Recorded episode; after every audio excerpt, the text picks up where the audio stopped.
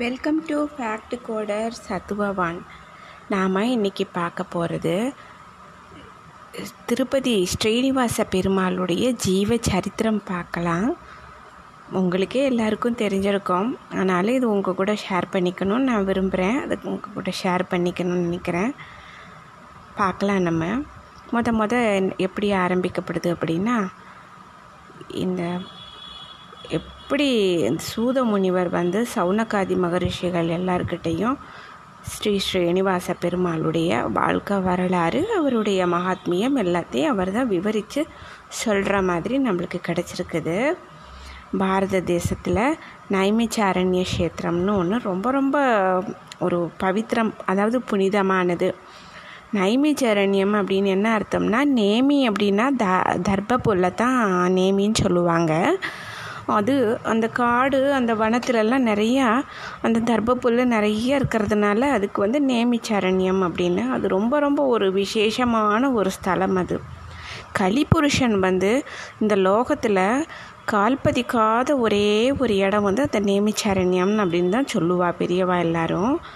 இப்போது அந்த வனத்தில் தான் வந்து இவங்க சோத மகரிஷிகள் மற்ற மகரிஷிகள் எப்பயுமே ஒரு லோக க்ஷேமத்துக்காக அவங்க யாகமெல்லாம் அங்கே தான் செய்வாங்க. இப்போ பதினெட்டு புராணங்களில் வந்து சூத மகரிஷிகள் எல்லாத்துக்கும் சொல்லிட்டாரு. அது இந்த பதினெட்டு புராணங்கள் அப்படிங்கிறது வந்து எல்லாருக்குமே தெரிஞ்சிருக்கும் உங்களுக்கே. அது பதினெட்டு புராணங்கள். அது வந்து சொல்லிட்டதுக்கப்புறம் இவங்க எல்லோரும் கேட்குறாங்க ஸ்ரீனிவாச பெருமாளுடைய திவ்ய சரித்திரத்தை கொஞ்சம் சொல்லுங்கள் அப்படின்னு எல்லோரும் வேண்டி கேட்டுக்கிறாங்க சூத மகரிஷிக்கிட்ட அப்புறம் சூத மகரிஷியும் சொல்ல ஆரம்பிக்கிறாரு அதாவது எப்படின்னா இப்போ வந்து இந்த கலியுகத்தில் மக்களை காத்துக்கிறதுக்காகத்தான் வெங்கடாச்சலம் அப்படிங்கிற அந்த திருமலையில் அந்த வெங்க் ஸ்ரீ வெங்கடாச்சலம் அப்படிங்கிற தான் இன்னொரு பேர் திருமலையுடைய இன்னொரு பேர் ஆதி பெயர் வந்து ஸ்ரீ வெங்கடாச்சலம். அது வந்து திருமலைங்கிறோம். அப்புறம் திருப்பதி திருமலை தான் அது பேசிக்க அப்புறம் திருப்பதிங்கிறோம். அடுத்தாப்புல. இது வந்து இவர் வந்து கலியுகத்தில் பக்தர்களுக்கு வந்து கஷ்ட சமயத்தில் எல்லாம் ஆதரவு அளித்து எல்லா அவஸ்தையிலேருந்தையும் காப்பாற்றி கேட்குறத விரும்பினதை கொடுக்குறமா கொடுக்கறதான ஒரு மிக அருமையான ஒரு வரலாறு தான் இந்த திரு வேங்கடவன் ஸ்ரீனிவாசனுடைய வரலாறு. இது வந்து ரொம்ப ரொம்ப புனிதமானது. இந்த வரலாறை வந்து படிக்கிறவங்களும் சரி கேட்குறவங்களும் சரி எல்லாருக்கும் மறுபிறப்புங்கிறது இருக்காது. அதே போல் எல்லோரும் நீங்கள்லாம் கேட்குறீங்க ரொம்ப சந்தோஷம் நான் சொல்கிறேன் அப்படின்னு இத்தனையும் சொல்லிவிட்டு சூத மகரிஷி சொல்ல ஆரம்பிச்சிட்றாரு கதையை. மொத மொத நாரத முனிவர் வந்து சத்தியலோகத்துக்கு போகிறாரு அவங்க தகப்பனாரான பிரம்மதேவரை பார்க்குறதுக்கு. இவர் பார்க்க போகிறப்போ பிரம்மதேவர் வந்து நல்லா அமைதியாக நிஷ்டையில் இருந்துட்டுருக்கிறாரு.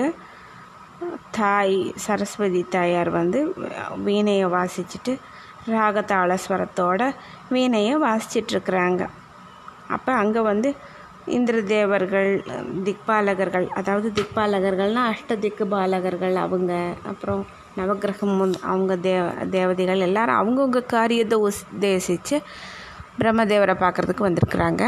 அந்த நேரம் வந்து நாரத மகரிஷி அங்கே போய் அவங்க தாய் தாப்பனார் ரெண்டு பேரையும் வணங்கிட்டு அவர் ஒரு கோரிக்கை வைக்கிறாரு. அதாவது என்ன அப்படின்னா எப்பயுமே பகவான் ஸ்ரீமன் நாராயணர் பூலோகத்தில் மனுஷங்களுக்கு கஷ்டம் அப்படின்னு ஒன்று வந்ததுனாலோ அதர்ம பாதையில் மக்கள் போனாலோ அவங்க அதர்மத்தை தடுத்து நிறுத்தி மக்களை கஷ்டத்துலேருந்து விடுவிச்சு நல்ல முறையில் வாழ வைக்கிறதுக்காக எப்பயுமே ஒரு பிறப்பு எடுப்பார் அப்படின்னு. அந்த மாதிரி இப்போ வந்து மக்கள் வந்து எப்படின்னா இவர் கிருஷ்ணாவதாரம் முடிஞ்சிருச்சு. இப்போ கிருஷ்ணாவதாரம் முடிஞ்சதுக்கப்புறம் இப்போ வந்து மக்கள் வந்து அங்கே கலியும் நல்லா கால் ஊன்றிடுச்சு எந்த பாவத்தை பற்றி கவலைப்படாமல் பாவச்செயலில் ஈடுபட்டுட்டு ரொம்ப ஒரு மாதிரி இருக்காங்க. சில பேர் கஷ்டப்படுறாங்க நல்லவங்க எல்லாரும். அதனால் வந்து பெருமாள் திருப்பியும் ஒரு அவதாரம் எடுக்கணுமே அப்படின்னு ஒரு கோரிக்கை வைக்கிறாரு. சரிப்பா அப்படின்னு அவரும் சொல்லிடுறாரு. அப்போ வந்து சொல்லிடுறாரு பிரம்மதேவர் ஒரே வார்த்தையில் நீ மூ உலகத்துலேயும் போயிட்டுருக்கிற வந்துட்டுருக்கிறது நான் நாராயண நாமத்தை சொல்லிட்டு நீ என்கிட்ட வந்து கேட்குறியே உனக்கு தெரியுமே என்ன எப்படி முடிக்கிறதுன்னு சொல்லிடுறார் அவர். உடனே நாரதர் வந்து சரி என்ன பண்ணுறது அப்படின்னு நேராக யோசனை அவருக்கு. நேராக அவர் நாராயணா நாராயணா நாராயணான்னு சொல்லிட்டு அந்த அவர் மகத்திங்கிற ஒரு வீணை வச்சுருப்பார். அவர் வச்சிருக்கிற வீணை பேர் மகத்தி. அந்த மகத்தி வீணையை அப்படியே மீட்டிட்டு கங்கக்கரை பக்கமாக போயிடுறாரு. அப்போ அங்கே வந்து காஷிபர் முதலான எல்லா தபசிவிகளும் லோகக்ஷேமத்துக்காக யாகம் செய்யலாம் அப்படின்னு எல்லாம் வச்சிட்ருக்குறாங்க. இவர் போனவர் சும்மா இருக்க மாட்டாமல் சரி இந்த யா யாகம் எல்லாம் பண்ணுறீங்க நீங்கள் இந்த உள்ளே போடுவாங்க இல்லையா அந்த சமித்துக்கள் எல்லாம் அந்த கிட்டத்தட்ட இருபத்தோரு முதலான ஒரு சமித்துக்களை வந்து யாகத்தில் சேர்ப்பாங்க. இது வந்து அப்புறம் அந்த தேவதையை பிரீதி பண்ணுறதுக்கான நைவேத்தியம் வஸ்திரம் பொண்ணு மற்ற இதுகளையும் சேர்ப்பாங்க. அந்த யாகத்தில் போடுவாங்க. அதை வந்து அதுக்கு வந்து இது இது ஆகுதிகள்னு பேர். இது வந்து அங்கே ரீச் ஆகிறதுக்கு வந்து ஃபார்ட்டி எயிட் டேஸ் ஆகும் பொதுவாகவே அப்படித்தான் சொல்லுவா பெரியவாள்லாம் நம்ம யாகம் ஒன்று செஞ்சோம்னா அதுக்கு தான் நாற்பத்தெட்டு நாளில் பலன் தெரியும். நாற்பத்தெட்டு நாளுங்கிறது வந்து ஒரு ஒரு மண்டலம்ங்கிறது. இங்கே நம்ம செய்கிறது வந்து ஆக் அந்த அக்னியில வந்து ஆகுதிகள் எல்லாம் போடுறது அந்த சமித்து எல்லாம் மூலமாக தான் நம்மளுடைய இதுகளை செலுத்துகிறோம் அது வந்து அங்கே போய் குறிப்பிட்ட தேவதையை ரீச் ஆகிறதுக்கு நாற்பத்தெட்டு நாள் ஆகும்னு சொல்லுவாங்க. அதனால தான் நாற்பத்தெட்டு நாள் பொறுங்க. யாக ஹோமம் செஞ்சுட்டா அதனுடைய பலன் அப்புறம் தெரியும் அப்படின்னு ஒரு கணக்கு பெரியவா சொல்லுவாங்க இல்லையா? நம்ம இதில் அதுதான். இதை யார் அதிகாரியாக வச்சு செய்ய போகிறீங்கன்னு இவர் ஒரு கேள்வியை கேட்டுடுறாரு இவர் கேள்வி கேட்ட உடனே அங்கே இருக்கிற மகரிஷிகள் எல்லாருக்கும் ஒரு ஒரு யோசனை. ஒருத்தர் ஒருத்தராக பார்த்துக்கிறாங்க. மும்மூர்த்திகள் இருக்காங்க. இந்த மும்மூர்த்திகளை யாருக்கிட்ட பண்ணுறது அப்படின்னு? அப்போ இவர் சொல்கிறாரு சோதிச்சு பார்த்துருங்க மும்மூர்த்திகளை. உத்தமம் அதே போல் சத்துவ குணம் யாருக்கிட்ட ஜாஸ்தி இருக்கோ அவங்களுக்கு கொடுங்க. அதுதான் ரொம்ப நல்லதுன்ட்டு போயிடுவார் இவர் போகிற போக்கில். அதாவது எப்படின்னா சைவர்கள் எல்லாரும் வந்து சிவனே உத்தமம்னு சொல்லுவாங்க. சிலர் பிரம்ம தான் படைப்பின் கடவுள் தான் வல்லவர் அப்படிம்பாங்க. வைஷ்ணவர்கள் வந்து விஷ்ணு எல்லா காட்டிலும் மேன்மை அப்படின்னு சொல்லிட்டு இப்படி மூணு பிரிவாக அவங்கவுங்களுக்கே பிரிஞ்சுக்கிட்டு சண்டை போட ஆரம்பிச்சிடுறாங்க. கடைசியில் நாரத மகரிஷி சொல்கிறாரு இதெல்லாம் நிறுத்திட்டு நீங்கள் வந்து மொதல் போய் சத்துவ குணம் யாருக்கிட்ட ஜாஸ்தி இருக்குதோ அவங்க தான் பொதுவாக யாகம் ஆகுதிகளை ஏற்றுக்கிறதுக்கு தகுதி இருக்கிறவங்க. அவங்கள மொதல் நீங்கள் கண்டுபிடிங்கன்ட்டு போயிடுறாங்க. அப்போ அங்கே பிருகு மகரிஷி உட்காந்துட்ருக்கிறாரு பிருகு மகரிஷி ரொம்ப கொஞ்சம் கர்வபங்கமாக இருப்பார். அப்போ நாரதர் நினைக்கிறாரு பிருகுவோட கர்வ பங்கம் அதாவது கர்வ பங்கம் அப்படிங்கிறது பங்கம் அப்படிங்கிறதுனா ஒரு இதை கெடுக்கிறதுக்கு பேர் தான் பங்கம்னு அர்த்தம். அதே போல் கர்வ பங்கம் அப்படிங்கிறது அந்த கர்வத்தை அழிக்கிறது. அதுக்கு தான் கர்வ பங்கம்னு பேர். பிருகுவோட கர்வ பங்கம் நடக்கிற நேரம் வந்துருச்சுன்னு ரொம்ப சந்தோஷமாக கிளம்பிடுறாரு. பல விஷயங்கள் நடக்க போகுதுன்ட்டு போயிடுறாரு நாரதர். அப்புறம் மொதல் பிருகுவத்தை எல்லாரும் சரி இவர் தான் பெரியவர் இவர் பிருகு முனிவர் பிருகு அப்படின்னு. இவரை வந்து நம்ம வந்து அனுப்புவோம் முத அப்படின்னோன்னே அவர் வந்து கிளம்பிடுறாரு. பிரம்மதேவர்கிட்ட. பிரம்மதேவர்கிட்ட நேராக போய் பார்த்தா அங்கே அவர் வந்து அவர் ஒரு- அப்படியே உட்கார்ந்துருக்காரு பிரம்மதேவர். அங்கே தேவரிஷி ராஜரிஷி மக மற்ற மகரிஷிகள் எல்லாரும் இருக்கிறாங்க. அப்புறம் ஏஷ கந்தர்வ கிண்ணற கிம்புருஷ தேவகணங்கள்லாம் அங்கே இருக்கிறாங்க. பிரம்மதேவர் வந்து அங்கே இருக்கிறவங்க எல்லாத்துக்கும் வேத சாரத்தை சொல்லிகிட்ருக்காரு இருக்காரு. இந்த நேரம் வந்து பிறகு வந்து அப்படியே சபைக்குள்ளே போய் ஒரு கண் அப்படியே ஒரு எல்லாரையும் ஒரு பார்வை பார்த்துட்டு யாருக்கும் வணக்கம் சொல்லாமல் நேராக போய் அவர் ஒரு ஆசனத்தில் உட்காந்துக்கிறாரு மற்றவங்க எல்லாரும் வந்து சந்தோஷப்படுறாங்க. பிருகு மகரிஷி வந்திருக்காருன்னு. ஆனால் பிரம்மதேவரை வணக்கம் சொல்லாமல் அங்கே உட்காந்துருக்கிறதொன்னு அவங்களுக்கு அது ஒரு மாதிரி ஆச்சரியமாயிருது. என்ன இப்படி ஒரு கர்வமாக இருக்காரே அப்படின்னு ஒரு இதாகிடுறாங்க பிரம்மாவுக்கு கோபம் வந்துடுது. ஒரு கர்வம் இப்படியே ஒரு கர்வமா? அப்படின்னு. உடனே அவர் சொல்லிடுறாரு ஒரே வார்த்தையில். பிறகு நீ வந்து என் வம்சத்தில் நீ பிறந்து தர்மா தர்மம் எல்லாம் தெரிஞ்சு தவம் எல்லாம் செஞ்சு நல்ல உயர்ந்த ஒரு சக்தியை பெற்று மரியாதையாக தெரிஞ்சவன் நீ. ஆனால் ஒரு சபைக்கு வந்தால் அந்த சபையில் இலக்கணம் வந்து முதல்ல பெரியவங்களுக்கு மரியாதை செலுத்தணும். அப்புறம் அங்கே இருக்கிறவங்க எல்லாருக்கும் ஒரு மரியாதை செலுத்தணும். இதுதானே ஒரு சப நாகரீகம் சப மரியாதை. நீ அதை செய்யலையே நீ நீ எப்படி எல்லாரை விட சிறந்தவனா நீ? இங்கே இருக்கிறவங்க எல்லாரை விட எல்லா முனிவர்கள்லாம் இங்கே இருக்கிறாங்க. சப்த ரிஷிகளும் இருக்கிறாங்க. எல்லோரும் இருக்கிறாங்க. அவங்க எல்லாரை விடவே நீ என்ன உயர்ந்தவனான்னு கோவம் வந்துடுது அவருக்கு. கௌதம மகரிஷியை விடவா நீ உயர்ந்தவன் அப்படின்னு கேட்டுறாரு. ஜமதக்னியை விட நீ உயர்ந்தவனா சக்தியானவனான்னு கேட்டுடுறாரு. நீ ஒரு முட்டாள்னு நான் நினைக்கலேன்னு சொல்லிடுறாரு. கடைசியில் பிறகு உடனே அங்கே உட்காந்துருந்தது எந்திரிச்சிட்டு பிரம்மாவுக்கு ரொம்ப இருமாப்பு. இந்த ராஜச குணம் இருக்கிறவங்களுக்கு தான் இந்த மாதிரி ஒரு கர்வம் வரும். இதனால இந்த யஜ்யபலம் வந்து இவருக்கு கிடைக்கிறதுக்கு தகுதியே கிடையாது. அதனால் இவர் வேண்டாம் அப்படின்னு சொல்லிட்டு எப்பயுமே முனிவர்கள் இவங்களுக்கெல்லாம் எதிர்த்தாலும் கோபம் வரும். பிடி சாபம்னு போட்டுருவாங்க. அப்போ உடனே ஒரு சாபம் கொடுத்துட்றாரு பிரம்மாவுக்கு. உனக்கு வந்து பூலோகத்தில் கோயில் இல்லை பூஜையே நடக்காதுன்னு ஒரு சாபம் கொடுத்துடுறாங்க. பூலோகத்தில் அதனால தான் பிரம்மாவுக்குன்னு ஒரு தனிப்பட்ட கோயில் எங்கேயுமே இல்லை. ஆனால் ராஜஸ்தானில் புஷ்கருங்கிற ஒரு இடத்துல மட்டும் அவருக்கு இருக்குது. அது காயத்ரி தேவி அதாவது ச அது சக்தி பீடத்தில் ஒன்று அங்கே வந்து தேவியினுடைய அம்சம் வந்து அங்கே காயத்ரி தேவிங்கிற பேரில் வழங்கப்படுது. அங்கே பிரம்மா இருக்கார் அங்கே மட்டும்தான் இருக்கார். ஆனால் சில இடங்களில் இருக்குது அதுக்கப்புறம். ஆனால் பூஜை நடக்காது உனக்கு அப்படின்னு ஒரு சாபம் கொடுத்துட்றாரு. பிருகமுனிவர் வந்து அப்புறம் கைலாசத்துக்கு போகிறாரு கைலாசத்தில் போனால் சிவன் பார்வதி இருக்காங்க. பூதகணங்கள் இவங்க எல்லாத்துட்டையும் விட்டுட்டு இவர் நேராக உள்ளே போயிடுறாரு. அப்படி எப்பயுமே துவாரபாலகர்களுடைய அனுமதி இல்லாமல் நேராக எங்கேயும் உள்ளே போகக்கூடாதுன்னு சொல்லுவாள் அந்த நேரம் இங்கே வந்து நந்தியை மீறிட்டு இவர் பாட்டுக்கு போயிடுறாரு. அங்கே விஷ்ணு உலகத்தில் ஜெய விஜயர்கள் தான் துவாரபாலகர்கள் அப்புறம் சேனை முதலியார் விஸ்வக் சேனர் எல்லோரும் இருப்பாங்க. அவங்களெல்லாம் கிராஸ் ஆகிட்டு தான் விஷ்ணு பகவான் கிட்டே போகணும். அப்புறம் இங்கே போகும்போது பிருகு வம்சத்தில் நீ பிறந்து இவ்வளோ ஒரு வேத அத்தியானம் எல்லாம் செஞ்சு தர்ம அதர்மம் எல்லாமே உனக்கு தெரியும். இப்படி பண்ணி உனக்கு சமய மரியாதையே தெரியலையேன்னு.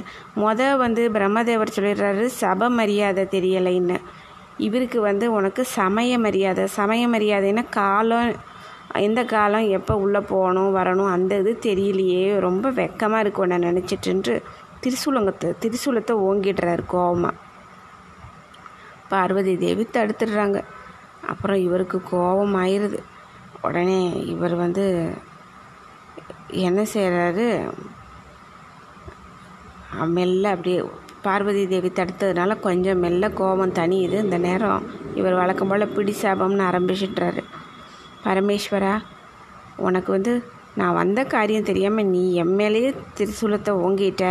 அதனால் இனிமேல் உன்னை பூலோகத்தில் எல்லாரும் லிங்க வடிவமாக தான் பூஜிப்பாங்க. யாரும் வந்து உன்னைய உருவமாக வச்சு பூஜிக்க மாட்டாங்கன்னு அங்கே ஒரு சாபத்தை கொடுத்துட்டு நேராக வைகுந்தம் புறப்பட்டு போயிடுறாரு. வைகுந்தம் போனால் அங்கே பெரும் ரொம்ப ரொம்ப அழகான ஒரு நகரம் வைகுந்தம் காரணம் வந்து மகாலட்சுமி தாயாரினுடைய வாசஸ்தலம் அதுதான். அதனால தான் அவ்வளோ அழகு. எல்லா போக பாக்கியங்களுக்கும் இருப்பிடம் அதுதான். பார்க்குற இடமெல்லாம் கண்ணை கவர்ற மாதிரி ஒரு ஜொலிப்பு வனம் இருக்கும்.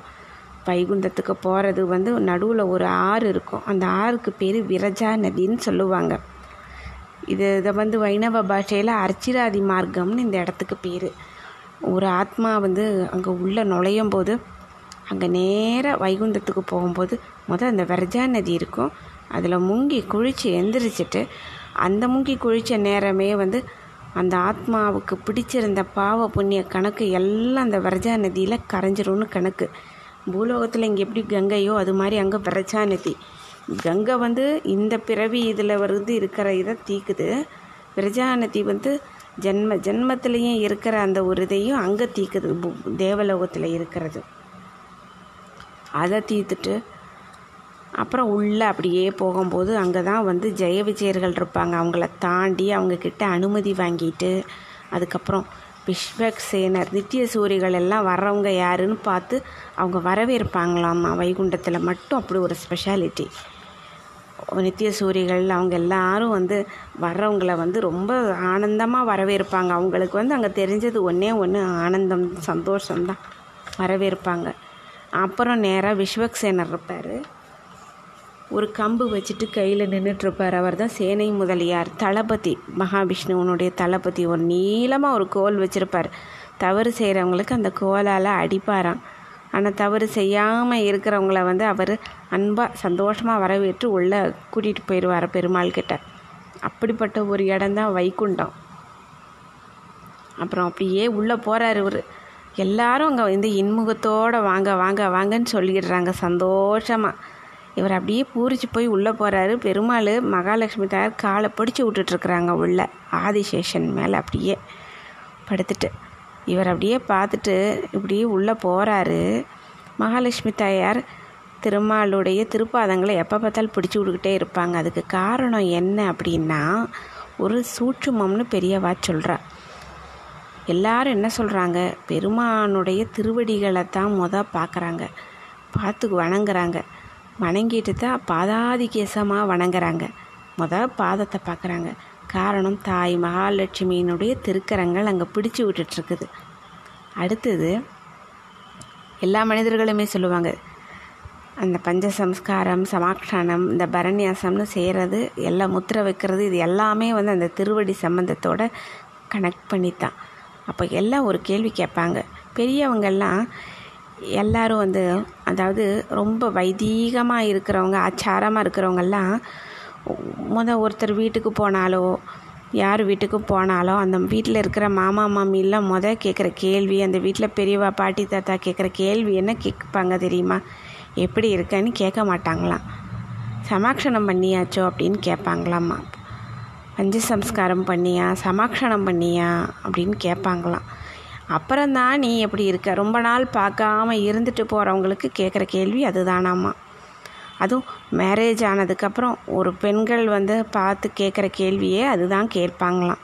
சமாக்ஷணம் பண்ணியாச்சா அப்படின்னு. ஏன்னா மேரேஜ் ஆனதுக்கப்புறம் ஹஸ்பண்ட் ஒய்ஃப் ரெண்டு பேரும் சேர்ந்து போய் கூட பண்ணிட்டு வருவாங்களாம் பெருமாளுக்கிட்ட போய் கோவிலுக்கு போய். அதனால தான் அப்படி ஒரு கேள்வி கேட்பாங்க.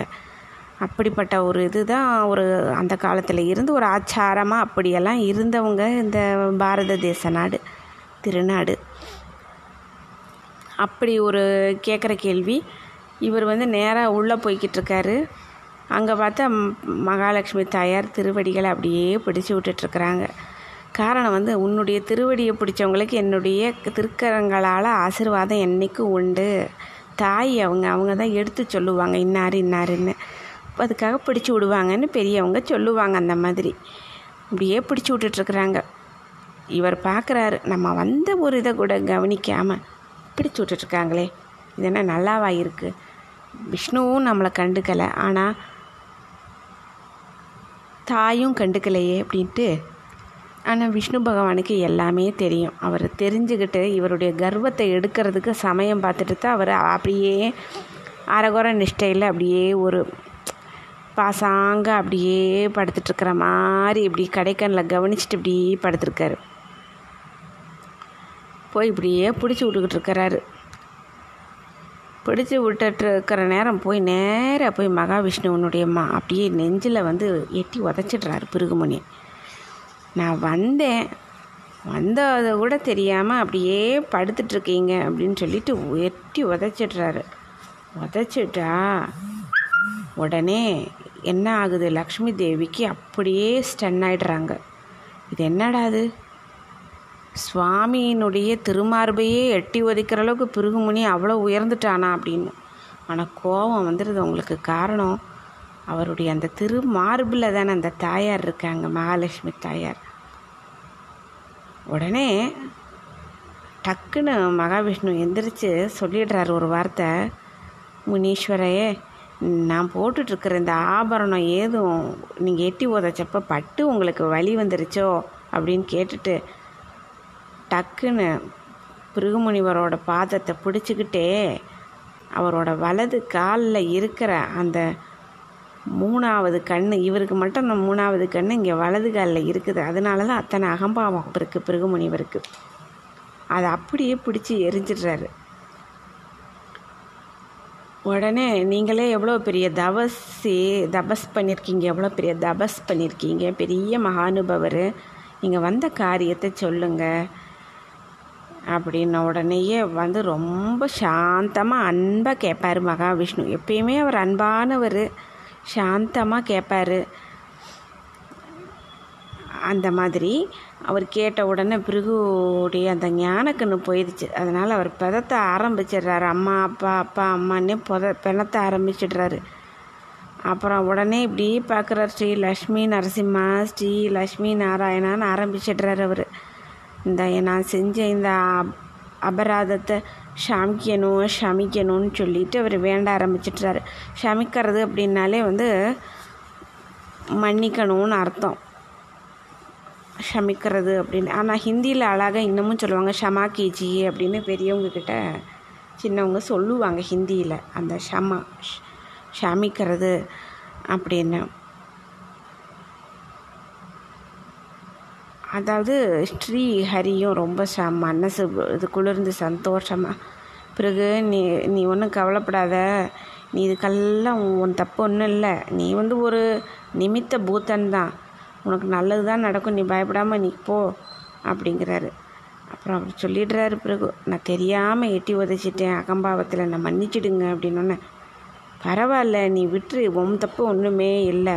அப்படின்னோடனே இவ்வளவு ஒரு சத்துவ குணமாக இருக்கிற நீங்கள் தான் அந்த யாகத்தை பலனடையக்கூடிய ஒரு மகா சக்தி அப்படின்னு சொல்லி கும்பிட்டுட்டு நேராக வந்துடுறாரு இவர். எல்லாருக்கிட்டேயும் சொல்லிடுறாரு வந்து. வந்து நேராக கங்கை கரைக்கு வந்துடுறாரு. ஸ்ரீமன் நாராயணர்கிட்ட ஆசீர்வாதம் வாங்கிட்டு வந்துட்டு அங்கே இருக்கிற காஷ்யப முனிவர்ல இருந்து அப்புறம் அங்கே இருக்கிற மற்ற முனிவர்கள் எல்லாருக்கிட்டையும் இவர் சொல்லிடுறாரு ஒரே வார்த்தை. இவர் நடந்த அத்தனையுமே விடாமல் சொல்லிட்டு மகாவிஷ்ணு தான் இதுக்கு ஏற்றவர் அப்படின்னு சொன்னோன்னே சரி தாராளமாக நம்ம அவரையவே அதிகாரியாக வச்சு நம்ம பண்ணிக்கலாம் அவரையவே யாகத்தின் அதி தேவதையை அவரையே வச்சுருவோம் அப்படின்னோடனே இந்த நேரம் மகாலட்சுமி தாயார் கோவமாயிடுறாங்க பிருகுவை வந்து எட்டி உதைச்ச இந்த இடத்துல நான் இருக்கிற இடம்னு கூட தெரியாதா? அதனால நான் இங்கே இருக்க மாட்டேன். என்ன அவமதிக்கப்பட்ட இடத்துல நான் கிளம்புறேன்னு அந்த அம்மா கிளம்பிடுவாங்க மகாலட்சுமி தாயார். அப்போ அவர் அவன் குழந்த அவனுக்கு ஒன்றுமே தெரியாது. விளையாட்டுத்தனம் குழந்தைய வந்து ஒரு தகப்பனாரை எட்டி உதைச்ச மாதிரி தான் அவன் எதிர்த்தி உதைச்சிருக்கிறான். நீ ஒரு தாய் இல்லையா நீ பொறுக்க மாட்டியா அப்படின்னு எடுத்து அப்படி சொல்கிறாரு மகாவிஷ்ணு. தாயாரும் கிளம்பிடுறாங்க அங்கேருந்து. அப்புறம் தாய் வந்து கோபமாயிட்டு சொல்லிடுறாங்க. என்ன அவமானம் செஞ்சிட்டானே அப்படின்னு சொல்லிட்டு ரொம்ப சங்கடப்பட்டுட்டு தாய் மனசு கேட்கல அவங்களுக்கு. கிளம்பிடுறாங்க அவங்க நேராக கொல்லாபுரத்துக்கு போய்டுறாரு. இந்த கொல்லாபுர க்ஷேத்திரத்தில் தான் கஷ்யப முனிவர் வந்து நேராக போய் மகாலட்சுமி தாயாரை பாட்டு பாடி அது ஒரு அழகான ஒரு தமிழ் பாட்டு இருக்குது உங்கள் கூட நான் பின்னாடி ஒரு நாள் ஷேர் பண்ணிக்கிறேன். ஒரு அழகான தமிழ் பாட்டு பாடுறாரு. கஷ்யப முனிவர் வந்து அது வந்து தமிழில் டிரான்ஸ்லேட் பண்ணியிருக்கிறாங்க. சன்ஸ்கிரிட்டில் பாடியிருக்காரு. மகாலட்சுமி ஸ்தோத்திரம்னு சொல்லிட்டு அதை வந்து தமிழில் டிரான்ஸ்லேட் பண்ணியிருக்காங்க. மூவுலகும் இடறியற்றும் அடல உணர் உயிரொழிய முனிவு கூர்ந்த பூவை உரல் திருமேனி அருட்கடவுள் அகன் மார்பில் பொலிந்து தோன்றின்னு ஒரு அழகான ஒரு பாட்டு பாடியிருப்பார். தமிழில் டிரான்ஸ்லேட் பண்ணதை நான் சொன்னேன் உங்ககிட்ட. அதை வந்து சொன்னாலே வந்து அது பொறிச்சிருக்கிற ஏடு வந்து புக்கு வந்து வீட்டில் இருந்தாலே அங்கே வந்து லக்ஷ்மி கடாட்சம் இருக்கும் அப்படிங்கிறது ஒரு ஐதீகம். கண்டிப்பாக திருக்கொல்லாபுரத்தில் வந்து கோவில் தரிசனம் பண்ண போனப்போ அங்கே வந்து இது எழுதியிருந்தாங்க மதில் சுவரில் உள்ளே எழுதியிருந்தாங்க அந்த ஸ்லோகத்தை. நான் பார்த்த நினைவு எனக்கு இருக்குது. அது மூ உலகும் அட இடறியற்றும் அடல உணர். அந்த பாட்டு அங்கே எழுதப்பட்டிருந்துச்சு நான் பார்த்தேன். அது வந்து முடிஞ்சிச்சுன்னா நீங்கள் பாருங்கள் நான் முடிஞ்சிச்சுன்னா நான் சொல்கிறேன் நீங்கள் நோட்ஸ் எடுத்துக்கோங்க. இல்லை வேறு எதுவும் கிடைக்குதான்னு நான் பார்க்குறேன் அது அந்த எழுத பாட்டு எழுதுனது வந்து வீட்டில் இருந்தாலே வந்து ரொம்ப லக்ஷ்மிகரமாக இருக்கும். அதுதான் அதனுடைய விசேஷம் ஆனால் அந்த திருக்கொல்லாபுரத்துக்கு தாயார் வந்து அங்கே தவம் செய்கிறதுக்கு போயிடுறாங்க. இவர் வந்து மகாவிஷ்ணு தாயார் வந்து ஒரு இடத்துல இல்லாட்டி எப்படி இருக்கும் அப்படின்னு நம்மளுக்கே தெரியும். இவர் மகாவிஷ்ணு தேடிட்டு தாயாரை தேடிட்டு பூலோகத்துக்கு வந்துடுறாங்க. லக்ஷ்மி லக்ஷ்மின்னு காடு முழுக்க தேடுறாரு பூலோகத்துக்கு வந்து. ஸ்ரீஹரி.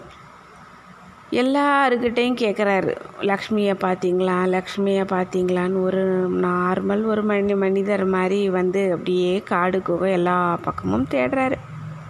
அப்புறம் கடைசியில் ஒரு புளிய மரத்துக்கு கீழே ஒரு புத்தில் நுழைஞ்சு தியானம் பண்ண ஆரம்பிச்சிடுறாரு. தவத்திலேயே இருந்துடுறாரு மகாலட்சுமி தாயாரம் நினைவாயிருது.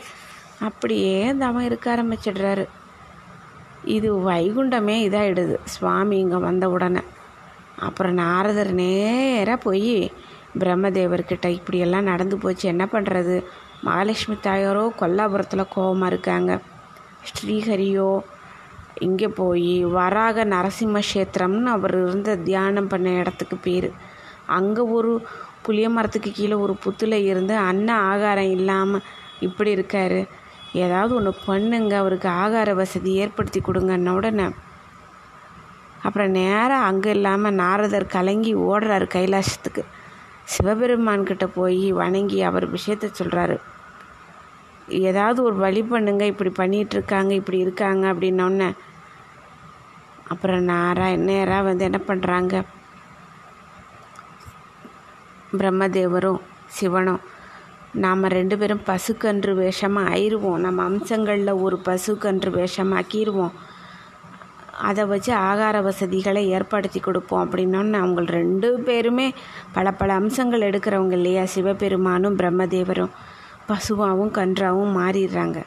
அப்புறம் நேராக பிரம்மதேவர் பசுவாகவும் சிவபெருமான் கண்ணுக்குட்டியாகவும் அந்த அம்சங்களில் இருந்து வெளிப்பட்டு பசுக்கன்று ஆயிடுறாங்க. அப்புறம் நேராக வந்து கொல்லாபுரத்துக்கு போய் அதுக்கு முன்னாடி நாரதர் தாயே நீங்கள் இப்படி இருக்கீங்களே அங்கே சுவாமி இப்படி இருக்குது அப்படின்னோடனே எல்லாமே காலபலன் தான். நீங்கள் ஏதாவது ஒன்று பண்ணுங்க. சுவாமி அங்கே வந்து அன்னாகாரம் இல்லாமல் லக்ஷ்மி லக்ஷ்மிங்கிறாரு. ஏதோ ஒன்று அவருக்கு வசதி ஏற்படுத்தி கொடுங்க. அண்ணா ஆகாரம் எதுவும் இல்லாமல் இருக்காரு அப்படின்னோன்னு தாயார் நல்லா என்ன பண்ணுறாங்க கஷ்டத்தை கேட்டவுடனே ரொம்ப கஷ்டமாயிடுது. சரி நான் ஒன்று பண்ணுறேன் அப்படின்னு சொல்லிட்டு இந்த தாய் வந்து என்ன பண்ணுறாங்க ஏற்படுத்தி கொடுக்குறேன் ஏதாவது ஒரு வசதி அப்படின்னு சொல்லிட்டோன்னே இவர் பிரம்மாவும் மகேஸ்வரர் ரெண்டு பேரும் நேராக அப்புறம் போய் லக்ஷ்மி தேவி இப்படி சொல்கிறாங்க தாயே நாங்கள் ரெண்டு பேரும் பசுக்கன்று ஆயிடுறோம். நீங்கள் தான் வந்து சுவாமியினுடைய கஷ்டத்தை போக்கணும். நீங்கள் எங்களை கொண்டு போய் சந்திரகிரி ராஜா கிட்ட அந்த ராஜா பேர் சோழராஜன் கிட்ட கொடுத்துருங்க நீங்கள் அப்புறம் அவருக்கு நாங்கள் வேண்டிங்கிறத அந்த அந்த கோஷீரம் கோஷீரம் கோங்கிறது பசு ஷீரம்ங்கிறது பால். அந்த பாலை நாங்கள் வந்து கொடுத்துட்டு அவருக்கு அது போயிடும். அவர் பார்த்து குடிச்சுக்குவார். நாங்கள் அதுக்கு ஏற்பாடு பண்ணிக்கிறோம் அப்படின்னோன்னே மகாலட்சுமி தாயாரும் சரின்றாங்க. மகாலட்சுமி தாயார் ஒரு இடைச்சி வேட அதாவது ஆயர் பெண் வேஷம் போட்டுட்டு அந்த பசுக்கனை ஓட்டிக்கிட்டு சோழராஜன் கிட்ட போகிறாங்க சந்திரகிரிக்கு. அந்த சோழராஜனோட பட்டினம் பேர் சந்திரகிரி. அப்போ சந்திரகிரின்னு அதுக்கு பேர். சோழராஜா கிட்ட போன உடனே இது ரொம்ப உயர்ந்த ஜாதி பசுக்கன்று. விற்கணும்னு நினச்சேன் ஆனால் சாதாரண மனுஷங்க வாங்கினா அவங்களால இதெல்லாம் வச்சு பார்க்க முடியாது அவங்கள. அதனால் நீங்களே வாங்கிக்கணும்னு அந்த மாடுன்னு கன்று ரெண்டும் அழகாக லட்சணமாக இருக்கிறத பார்த்துட்டு இந்த பாலை வச்சு நம்ம குழந்தைங்களுக்கு போஷிக்கலான்னு முடிவு பண்ணிடுறாங்க. அப்புறம் சோழராஜனும் இதை வாங்கிடுறாரு. பசுமந்தைகளோடு சேர்த்து கட்டிடுறாங்க. ஆனால் இந்த ரொம்ப தேஜஸாக தெவ் தெய்வீக லட்சணத்தோடு அந்த பசு கண்ணு குட்டி இருந்ததுனால அதை கண்காணிக்கிற ஆள்கிட்ட கூப்பிட்டு நல்லா பார்த்துக்கணும் இதனுடைய பால் வந்து குழந்தைகளுக்கு கொண்டு வந்து கொடுத்துருங்க. அப்படின்னோடனே சரின்றார். ஆனால் இந்த பசுமாடு மேய்ச்சலுக்கு போயிட்டு நேராக ஸ்ரீஹரி புத்தில் இருக்கிற அங்கே போய் போய் பாலை விட்டுட்டு வந்துடுது இவர் ஸ்ரீனிவாசரர் வந்து இனிமே தான் ஸ்ரீனிவாசராக அவதாரம் எடுக்க போகிறாரு நாராயணர். நேராக பசு கன்று அங்கே போய் அந்த பசுமாடு அங்கே பாலை சொரிஞ்சிட்டு வந்துடுது தினமும் பால் மட்டும் வரமாட்டேங்குது மேய்ச்சலுக்கு போகுது. ஒருவேளை இவன் மேய்ச்சலுக்கு போகிறவன் மீது எடுத்து குடிச்சிடுறானான்னொன்னே அந்த ராணி வந்து கேட்குறாங்க என்ன பாலே வர்றதில்லை? அப்படின்னோன்னா இல்லை நான் பார்த்து சொல்கிறேன் என்னென்ன. தப்பு எங்கள் மேலே எதுவும் இல்லைன்றாங்க. அப்புறம் சரி அப்படின்னு சொல்லிட்டு அடுத்த நாள் மேய்ச்சலுக்கு போகும்போது அந்த பசுங்க மாடு நேரம் அங்கே போய் பாலை புற்றில் விட்டுருது. அங்கே உள்ளே இருக்கிற பெருமாளோ அப்படியே இது பண்ணிடுறாரு. பாலை குடிச்சிட்டு அப்படியே ஒரு வாட்டுக்கு தியானத்தில் இருந்துட்டுருக்கார் இதை பார்த்துட்டு அவன் போய் என்ன பண்ணுறான் ஒரு தடியை வச்சு ஓங்கி ஒரு அடி அடிக்கிறான். பசுமாடை அடிக்க போனோன்னு ஸ்ரீனிவாசர் எந்திரிச்சிடுறாரு. அவன் பேர் கோபாலன். அந்த பசுங்கன்ற ஓட்டிட்டு போனவன் பேர் கோபாலன். அப்புறம் கோபமாயிடுது அவனுக்கு நேராக போய் ஒரு குச்சியை வச்சு டப்புன்னு அடித்து விட்டுடுறான். இவர் என்ன பண்ணுறாரு பசுமாடு மேலே அடி விழுகக்கூடாதுன்னு இவர் எந்திரிச்சிருந்தவருக்கு இவருக்கு அடிபட்டுறது இவருக்கு தலையில். ரத்தம் வந்துடுது அந்த ரத்தம் வந்து அந்த பசு மேலே தெரிச்சிருது. பசு நேராக போயிடுது சோழராஜன் கிட்ட. பார்த்தோன்னே பயந்துடுறாரு ராஜா. என்னது பசு காட்டுக்கு போச்சு? ஆனால் இப்படி ஆகிப்போச்சு அப்படின்னோடனே பசுமாடு போய் நின்று அப்புறம் பார்த்தோன்னே கூட்டிகிட்டு போ கிளம்பிடுது காட்டுக்கு. நேராக புத்துக்கிட்ட வந்து சேர்ந்தா புத்துக்கிட்ட இருந்து முனகல் சத்தம் கேட்குது எல்லாருக்கிட்டையும் என்னமோ இருக்குது சத்தம் கேட்குது பசுமாடு கூட்டிகிட்டு வந்து காட்டுதே அப்படின்னா அந்த புதரை பார்த்து சுற்றி எல்லாம் பண்ணால் புதர் வழியாகவே நிறைய ரத்தம் வருது. பார்த்தா அங்கே சுவாமி நாராயணருடைய தலையிலேருந்து ரத்தம் வருது. அதை பார்த்துட்டு பதறிட்டு நீங்கள் யார்? என்ன ஏதுன்னு கேட்குறாரு அதை கேட்ட உடனே இவர் சொல்லிடுறாரு நாராயணர் நான் யாரா? அப்படின்னு கோபம் ஆயிடுது முட்டாளே நீ முன்ன பின்ன தெரியாமல் கோடாலியால் அடிக்க வச்சுட்ட. நீ வந்து பிசாஸ் ஆயிடு அப்படின்னு சபிச்சிடுறாரு நாராயணர் சோழராஜனை. சுவாமி மன்னிச்சிடுங்க எனக்கு ஒன்றுமே தெரியாது. தப்பு நடந்துருச்சுன்னு அழுகிறாரு. சேவகன் செஞ்ச தப்பு அரசனுக்கு தான் சேரும். நீ வந்து என் சாப அதனால தான் அந்த காலத்தில் ராஜாக்கள் வந்து அவங்களுக்கு கீழே இருக்க மந்திரி பிரதானிகளாகட்டும் மற்ற சேவகர்கள் அந்த ராஜாங்கத்தில் இருக்கக்கூடிய அரசு ஊழியர்கள் எல்லாரும் ஒரு தர்மமாக ஒரு எந்த பாதகமோ யாருக்கும் ஒரு தீங்கு செய்யாமல் எல்லாரும் ஆட்சியை முழுமையாக நடத்துறதுக்கு ஒத்துழைப்பு கொடுக்கணும்னு சொல்லி ஸ்ட்ரிக்டாக இருந்தாங்க. காரணம் ஒருத்தர் தப்பு செஞ்சால் அந்த ஆட்சியில் ஒரு ஊழியன் சின்ன ஊழியன் வந்து தப்புங்கிறது வந்து அவன் சுய வாழ்க்கையில் பொது ஜனத்துக்கோ இல்லை அந்த பொது ப்ராப்பர்ட்டிக்கோ தெய்வீக சம்மந்தப்பட்டதுக்கோ ஒரு தப்பு செஞ்சால் அந்த பாவம் எதுவும் அவனை சேராது. அது எல்லாமே வந்து அந்த ராஜாவை தான் சேரும் அப்படின்னு பயந்துட்டு அழுக ஆரம்பிச்சிடுறார் அவர். நீ வந்து இப்படி பண்ணிட்ட நீ வந்து பிசாசாவே ஆயிடுவ அப்படின்னு சாபம் கொடுத்துட்றாரு. சாபத்தை அப்புறம் மன்னிச்சிடுங்க அப்படின்னோடனே சாபத்தை மாற்ற முடியாது. ஆனால் நீங்கள் சுவாமி நீங்கள் இங்கே இருக்கீங்கன்னா நானே தினமும் வந்து ஆராதனை செஞ்சுருப்பேனே சுவாமி. புருஷோத்தமா மன்னிச்சிடுங்கன்னு அழுகிறாரு. ஸ்ரீஹரி ஆனால் சொல்லிடுறாரு என் சாபம் மாறாது. ஆனால் நீ இந்த சரீரத்தை முடிச்சிரு முடிச்சுட்டு சோழ வம்சத்துலேயே ஆகாசராஜன்னு நீ பிறந்துக்க.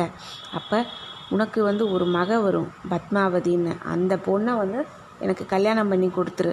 அப்புறம் நீ மோட்சம் அடைவன் சாப விமோச்சனம் கொடுத்துடுறாரு. இந்த கோபாலன் மயக்கத்திலிருந்து எந்திரிச்சு அழுக ஆரம்பித்து சாஷ்டாங்க தண்டங்கள்லாம் சமர்ப்பிச்சு நான் படிக்கலை எனக்கு ஒன்றும் தெரியாது நான் இப்படி பண்ணிட்டேன் என்னை மன்னிச்சிடுங்கன்னொன்னே ஸ்ரீஹரி ரொம்ப கருணையாக சொல்கிறார் குழந்தை நீ பயப்படாத ஒன் தப்பு ஒன்றுமே இல்லை ஒன் ஒன் தப்பு ஒன்றுமே இல்லை. அதனால தான் நான் ஒன்றை காப்பாற்றிட்டேன் நான் வந்து இந்த பூலோகத்துக்கு வந்தப்போ மொத மொத நான் ஒன்றைத்தான் நான் பார்த்தேன். அதனால் இனிமே உன் வம்சத்தை சேர்ந்தவங்க தான். என்னுடைய நான் இனிமேல் இங்கே வந்து ஸ்ரீனிவாசனா இங்கே ஒரு கோயிலில் குடிக்கொள்ள போகிறேன் அந்த இடத்துக்கு வந்து உன்னுடைய வம்சத்தை அவருக்கு தான் காலையில் முதல் முதல் எப்பயுமே இனிமேல் நான் தரிசனம் பண்ண போகிறேன் அப்படின்னு சொல்லிட்டு நீ வந்து வரலாற்றில் உன்னுடைய வம்சமும் நீயும் சிறந்து விளங்குவ பயப்படாத போயிட்டு வா அப்படின்றாரு. அதனால தான் இன்றைக்கும் காலையில் காத்தால பார்த்தா ஸ்ரீனிவாசனுடைய சந்நிதியில் அழகாக ஒரு பசு கோமாதா வரும் பசுமாடு. அதுக்கு சந்தன குங்குமம் எல்லாம் பூசி கோபூஜை செஞ்சுட்டு வந்து மொத பின்னாடி நிற்கும் ஏன்னா பின்னாடி தானே மகாலட்சுமி தாயார் இருக்காங்க. அந்த பசுவினுடைய பின்பக்கத்தில் தான் மகாலட்சுமி தாயார் இருக்காங்க. பசுவினுடைய உடலில் முப்பது கோடி தேவர்கள் மும்மூர்த்திகள் தெய்வங்கள் தேவதைகள் எல்லோரும் குடியிருக்காங்க. அப்புறம் அதனால தான் பின்னாடி மொத மகாலட்சுமி தாயார் அந்த தரிசனத்தை காட்டிட்டு அப்புறம் முன்னாடி நின்று கோமாதா பார்க்கும். அப்போ தனி பூஜை நடக்கும். அர்ச்சகர் வந்து மாலை போடுவார். எல்லாமே நடக்கும் அது. அது ரொம்ப அற்புதமாக இருக்கும். அந்த சைடு பார்த்தா எம்எஸ் அம்மா பாடிட்டு இருக்கிற விஷ்ணு சஹஸ்ரநாம ஸ்தோத்திரம் ஒழிச்சிட்ருக்கோம் இங்கே வந்து இந்த பூஜை தனியாக நடக்கும். கோமாதாவுக்கு சிறப்பு பூஜை. மகாவிஷ்ணு ஸ்ரீனிவாசனுடைய அவர் பார்வைக்கு எதிராகவே அத்தனை பூஜை நடக்கும். அப்போ வந்து கோ கோபாலர் அவங்க வம்சத்தை சேர்ந்தவங்க தான் பிடிச்சிட்டு நிற்பாங்க அந்த பசுமாடு அது இன்றைக்கி நடந்துக்கிட்டு இருக்குது. இப்பையும் பார்த்திங்கன்னா அங்கே இருக்கும். காலையில் அதான் நடக்கும். அதிகாலையில். இனிமேல் வம்சத்தில் உனக்கு கிடைக்கும்னு அதையும் இது பண்ணிடுறாரு. அதே போல் இப்போவும் காலையில் மொதல் கோயில் திறந்த உடனேயே ஃபஸ்ட்டு தரிசனம் கோபாலர் அவங்க வம்சங்களுக்கு தான் கிடைக்கிது. அதே போல் இந்த வம்சாவளியினர் இன்னமும் கைங்கரியம் பண்ணிட்டு வர்றாங்க. அந்த வம்சத்தை சேர்ந்தவங்க தான். ரொம்ப ஒரு அற்புதமாக இருக்கும் அதை பார்க்குறதுக்குன்னு. அப்புறம் பூவராக மூர்த்தியோடைய வரலாறு தான் இனிமே தான் ஸ்டார்ட் ஆகுது. காரணம் வந்து இவர் ஸ்ரீனிவாசனாக ஆயிடுறாரு. அவர் வரம் கொடுத்துட்றாரு. கோயிலில் உனக்கு தான் எல்லாம் கிடைக்கணும்னு அவர் போயிடுறாரு. சனக சனந்தனம் இப்படி முனிவர்கள் வந்து ஸ்ரீஹரியை தரிசிக்கிறதுக்கு வந்து வைகுந்தம் போகிறாங்க இது பூவராக மூர்த்தியோடைய வரலாறு இப்போ அட்டாச் ஆகுது இதோட. அவங்க போய் சனக சந்தன சனந்தன முனிவர்கள் வந்து ஸ்ரீகரியை பார்க்குறதுக்கு வைகுந்தம் போகிறாங்க அங்கே துவார பாலகர்கள் ஜெய விஜயர்கள் வந்து தடுத்துடுறாங்க. அதனால கோவமாயிட்டு இவங்க ரெண்டு பேரும் நீங்கள் ரெண்டு பேரும் ராட்சஸானா பிறப்பீங்க அப்படின்னோடனே அவங்க ரெண்டு பேரும் மன்னிச்சிடுங்க அப்படின்னோடனே சரி நீங்கள் என்ன பண்ணுங்கள் மூணு ஜென்மா நீங்கள் வந்து ஸ்ரீகரிக்கு விரோதியாகவே இருந்து அவர் கையாலேயே தான் மரணமாவீங்கன்னு சாபம் கொடுத்துவிட்டு அப்புறம் வந்து தான் நீங்கள் ஸ்ரீ வைகுந்தத்துலேயே சேவை பண்ணுவீங்கன்ட்டு போயிடுறாரு. அதனால தான் ஹிரண்யாஷன் ஹிரண்யகசிபன் அப்படின்னு ரெண்டு பேருக்கு ரெண்டு பேராக ராட்சசர்களாக ஜெய விஜயர்களே பிறக்கிறாங்க. இந்த ஹிரண்யாஷன் வந்து ரிஷிகள் எல்லாம் தேவதைகள் எல் விஷ்ணு பக்தர்களை கஷ்டப்படுத்திட்டு இருக்கான். அவன் வந்து பூமியவே ஒரு பாய சுருட்டி பாதாளத்தில் மறைச்சி வச்சிடுறான் ஹிரண்யாஷன் அப்புறம் இதெல்லாம் பார்த்துட்டு தேவர்கள் எல்லாரும் போய் இவங்களுடைய இம்சை எல்லாத்தையும் முறையிடுறாங்க. அப்போ மகாவிஷ்ணு வந்து தேவர்கள் எல்லாருக்கிட்டேயும் பயப்படாதீங்க நான் பார்த்துக்கிறேன்னு சொல்லிட்டு நல்லா கூர்மையாக கோர பல்லால் அப்படியே போய் கிருணாசனை கொன்னுட்டு அப்படியே பூல் அதான் பூவராக சுவாமிங்கிறவர் வராக அவதாரம் எடுக்கிறாரு அந்த பூலோகத்தை காக்கிறதுக்கு. அவன் மறைச்சி வச்ச இடம் வந்து பூமியை ரொம்ப மோசமான நம்ம இதில் அந்த பாதாள சாக்கடை மாதிரி அது லோகத்துலேயே சகல சிருஷ்டிகள்லேயுமே அது ஒரு சாக்கடை மாதிரி அது. அந்த இடத்துக்குள்ளே கொண்டு போய் பூமியை கொண்டு போய் போட்ட உடனே இவர் அப்படியே போய் அவரை ஒருத்தரால் தானே அந்த மாதிரி இடத்துக்கெல்லாம் அந்த வராகத்தினால தானே அப்படி போக முடியும். அந்த மாதிரி இடங்களில் வேறு எந்த ஜந்துக்களாலேயும் வேறு எந்த உருவம் எந்த ஜீவராசி உருவத்துலேயும் அங்கே போக முடியாதுன்னு சுவாமியே வராக அவதாரம் எடுத்து உள்ளே போய் அப்படியே இந்த பூமியை அப்படியே எடுத்துகிட்டு வந்து பூமாதேவி தாயார் இல்லையா? ஆயிரம் தான் ஆனாலும் அப்படியே எடுத்துகிட்டு வந்து அவர் கரெக்டான ஒரு பொசிஷனுக்கு வைக்கிறாரு. அப்புறம் என்ன ஆகுது? இந்த பூமண்டலத்தெல்லாம் காப்பாற்றிடுறாரு அதனால் வந்து இப்படிப்பட்ட ஒரு இவருக்கு தான் கோயில் இருக்குது அங்கே. பூவராக சுவாமின்னு. அங்கே வந்து முனிவர்களெல்லாம் இவரை பிரதிஷ்டை பண்ணி ஒரு கோயிலாட்ட இந்த இடத்துல ஒரு பிரதிஷ்டை பண்ணியிருக்காங்க. அதை வந்து வகுலாதேவிங்கிறவங்க வகுலாதேவி தாயார் யார் அப்படின்னா கிருஷ்ணர் வந்து அங் இங்கே கிருஷ்ணருடைய தாயாராக இருந்தவங்க தான் அதாவது யசோதா பிராட்டியார் தாயார் இருக்காங்க இல்லையா அவங்க வந்து சொல்லுவாங்க கிருஷ்ணா நான் உனக்கு இந்த ஜென்மம் இல்லை எந்த ஜென்மத்துலேயுமே நான் உனக்கு தாயாக பிறக்கணுமேன்னு கேட்குறாங்க சரிம்மா நீ இப்போ யசோதையாக பிறந்துட்ட. இனி ஸ்ரீனிவாசனை ஒரு அவதாரம் எடுப்பேன். ஆனால் அப்போ வந்து நீ வந்து வகுலா தேவியா நீ இரு நான் உனக்கு மகனாக நாங்கள் வந்து ஸ்ரீனிவாசனாக வந்து சேர்றேன்ருவாங்க இந்த தாயார் தான் மகுலாதேவியாக அந்த காட்டில் இருந்து ஒரு ஆசிரமத்தை அமைச்சுக்கிட்டு நாராயணரை துதி பாடிட்டு யசோதா பிராட்டியாருனுடைய மறு அவதாரம் தான் வ வகுலா தேவி இருக்காங்க. பூவராக சுவாமிக்கு பூஜை பயபக்தியோ பணிவடையெல்லாம் செஞ்சிட்ருக்குறாங்க. அப்புறம் வகுலாதேவி வந்து ரொம்ப அது துவாபர யுகத்தில் கிருஷ்ண பரமாத்மாவுடைய இனிமேல் அவதாரம் எடுக்க நிறுத்த போகிறாரு நீ அடுத்தது கல்கி அவதாரம் தானே அப்படின்ட்டு. இந்த நேரத்தில் தான் இப்படி நடக்குது. நான் வந்து நீ வகுலாவா? இருமா? வகுலா தேவியா? நான் வந்து உனக்கு மகனா? ஸ்ரீனிவாசனா? வர்றேன். அப்புறம் நீ கல்யாணம் பண்ணி வச்சுட்டு எனக்கு மகாலட்சுமியோடைய அப்படின்னு சொல்லிடுறாங்க. நீ பூப நீ வராக சுவாமியை ஆராதிச்சுட்டு இரு அப்போ அப்படின்றாரு. பகு அப்போ யசோதா தாயார் ரொம்ப சந்தோஷமாகறாங்க. அப்போ யசோதா தாயார் தன்னோட முதுமையான அந்த சரீரத்தை நீக்கிட்டு கலியுகத்தில் வகுல மாளிகையாக ஜென்மம் எடுக்கிறாங்க மறுபிறப்பெடுத்து. அவங்க தான் அங்கே இருக்காங்க. இப்போ நேராக ஸ்ரீனிவாசன் அடி வேற வாங்கிட்டாரா? காட்டில் சில மூலிகைகள் எல்லாம் ஏதாவது பறித்து சரிப்படுத்துவோன்னு தேடிட்டு வராரு ஸ்ரீஹரி அப்போ பிரகஸ்பதி தேவகுரு அவர் வந்து என்ன பண்ணுறாரு நேராக வந்து ஸ்ரீஹரியை வணங்கி கும்பிட்டுட்டு சுவாமி பிரபு இருங்க. இப்படி இருக்குதே அப்படின்னு சொல்லிட்டு அங்கே இருக்கிற காட்டில் இருக்கிற ஒரு காயத்துக்கு மருந்து தடவணும் அப்படின்னு சொல்லிட்டு இவர் என்ன பண்ணுறாரு அந்த காயத்துக்கு தகுந்த மருந்தே வந்து ஆலம்பால் தான். ஆழ மரத்தோட அந்த பால்.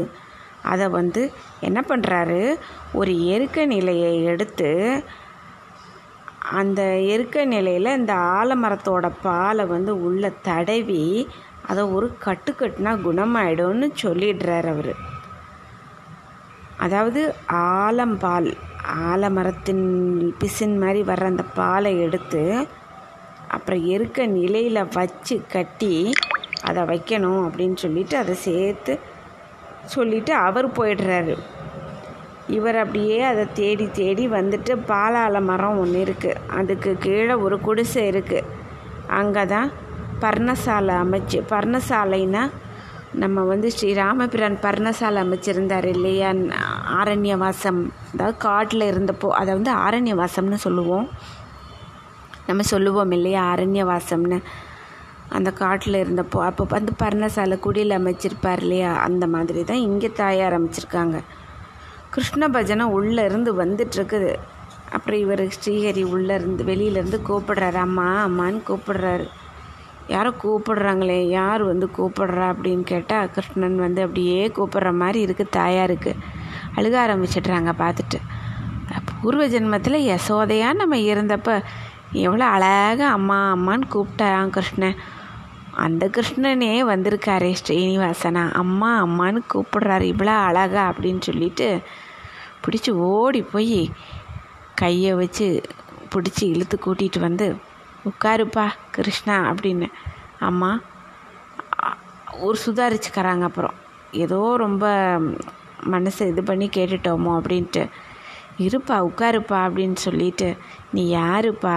உன்னை யார் இப்படி காயப்படுத்தினாங்க? அப்படின்னோடனே இவங்க தன்னறியாமல் அந்த ஒரு நினைவு வந்துடுது ஆனால் ஒரு சுதாரிச்சுட்டு கேட்குறாங்க இப்படி வந்து ஒரு ஒருத்தர் நிற்கிறாரு காயத்தோடு இருக்கார். வா கையை பிடிச்சி கூட்டிகிட்டு வந்து உட்கார வச்சு யாருப்பா ஏன் இப்படி காயணுன்னு அப்படியே ஸ்ரீனிவாசன் பார்க்குறாரு பார்த்துட்டு சொல்கிறாரு அம்மா என்னை நல்லா பாருங்க. உங்களுக்கு புரியும். அப்படின்னோடனே தாய் இப்படியே உத்து பார்க்குறாங்க யசோதாவா இருந்து தெரியுது கிருஷ்ணனா தெரிகிறாரு ஸ்ரீனிவாசன்.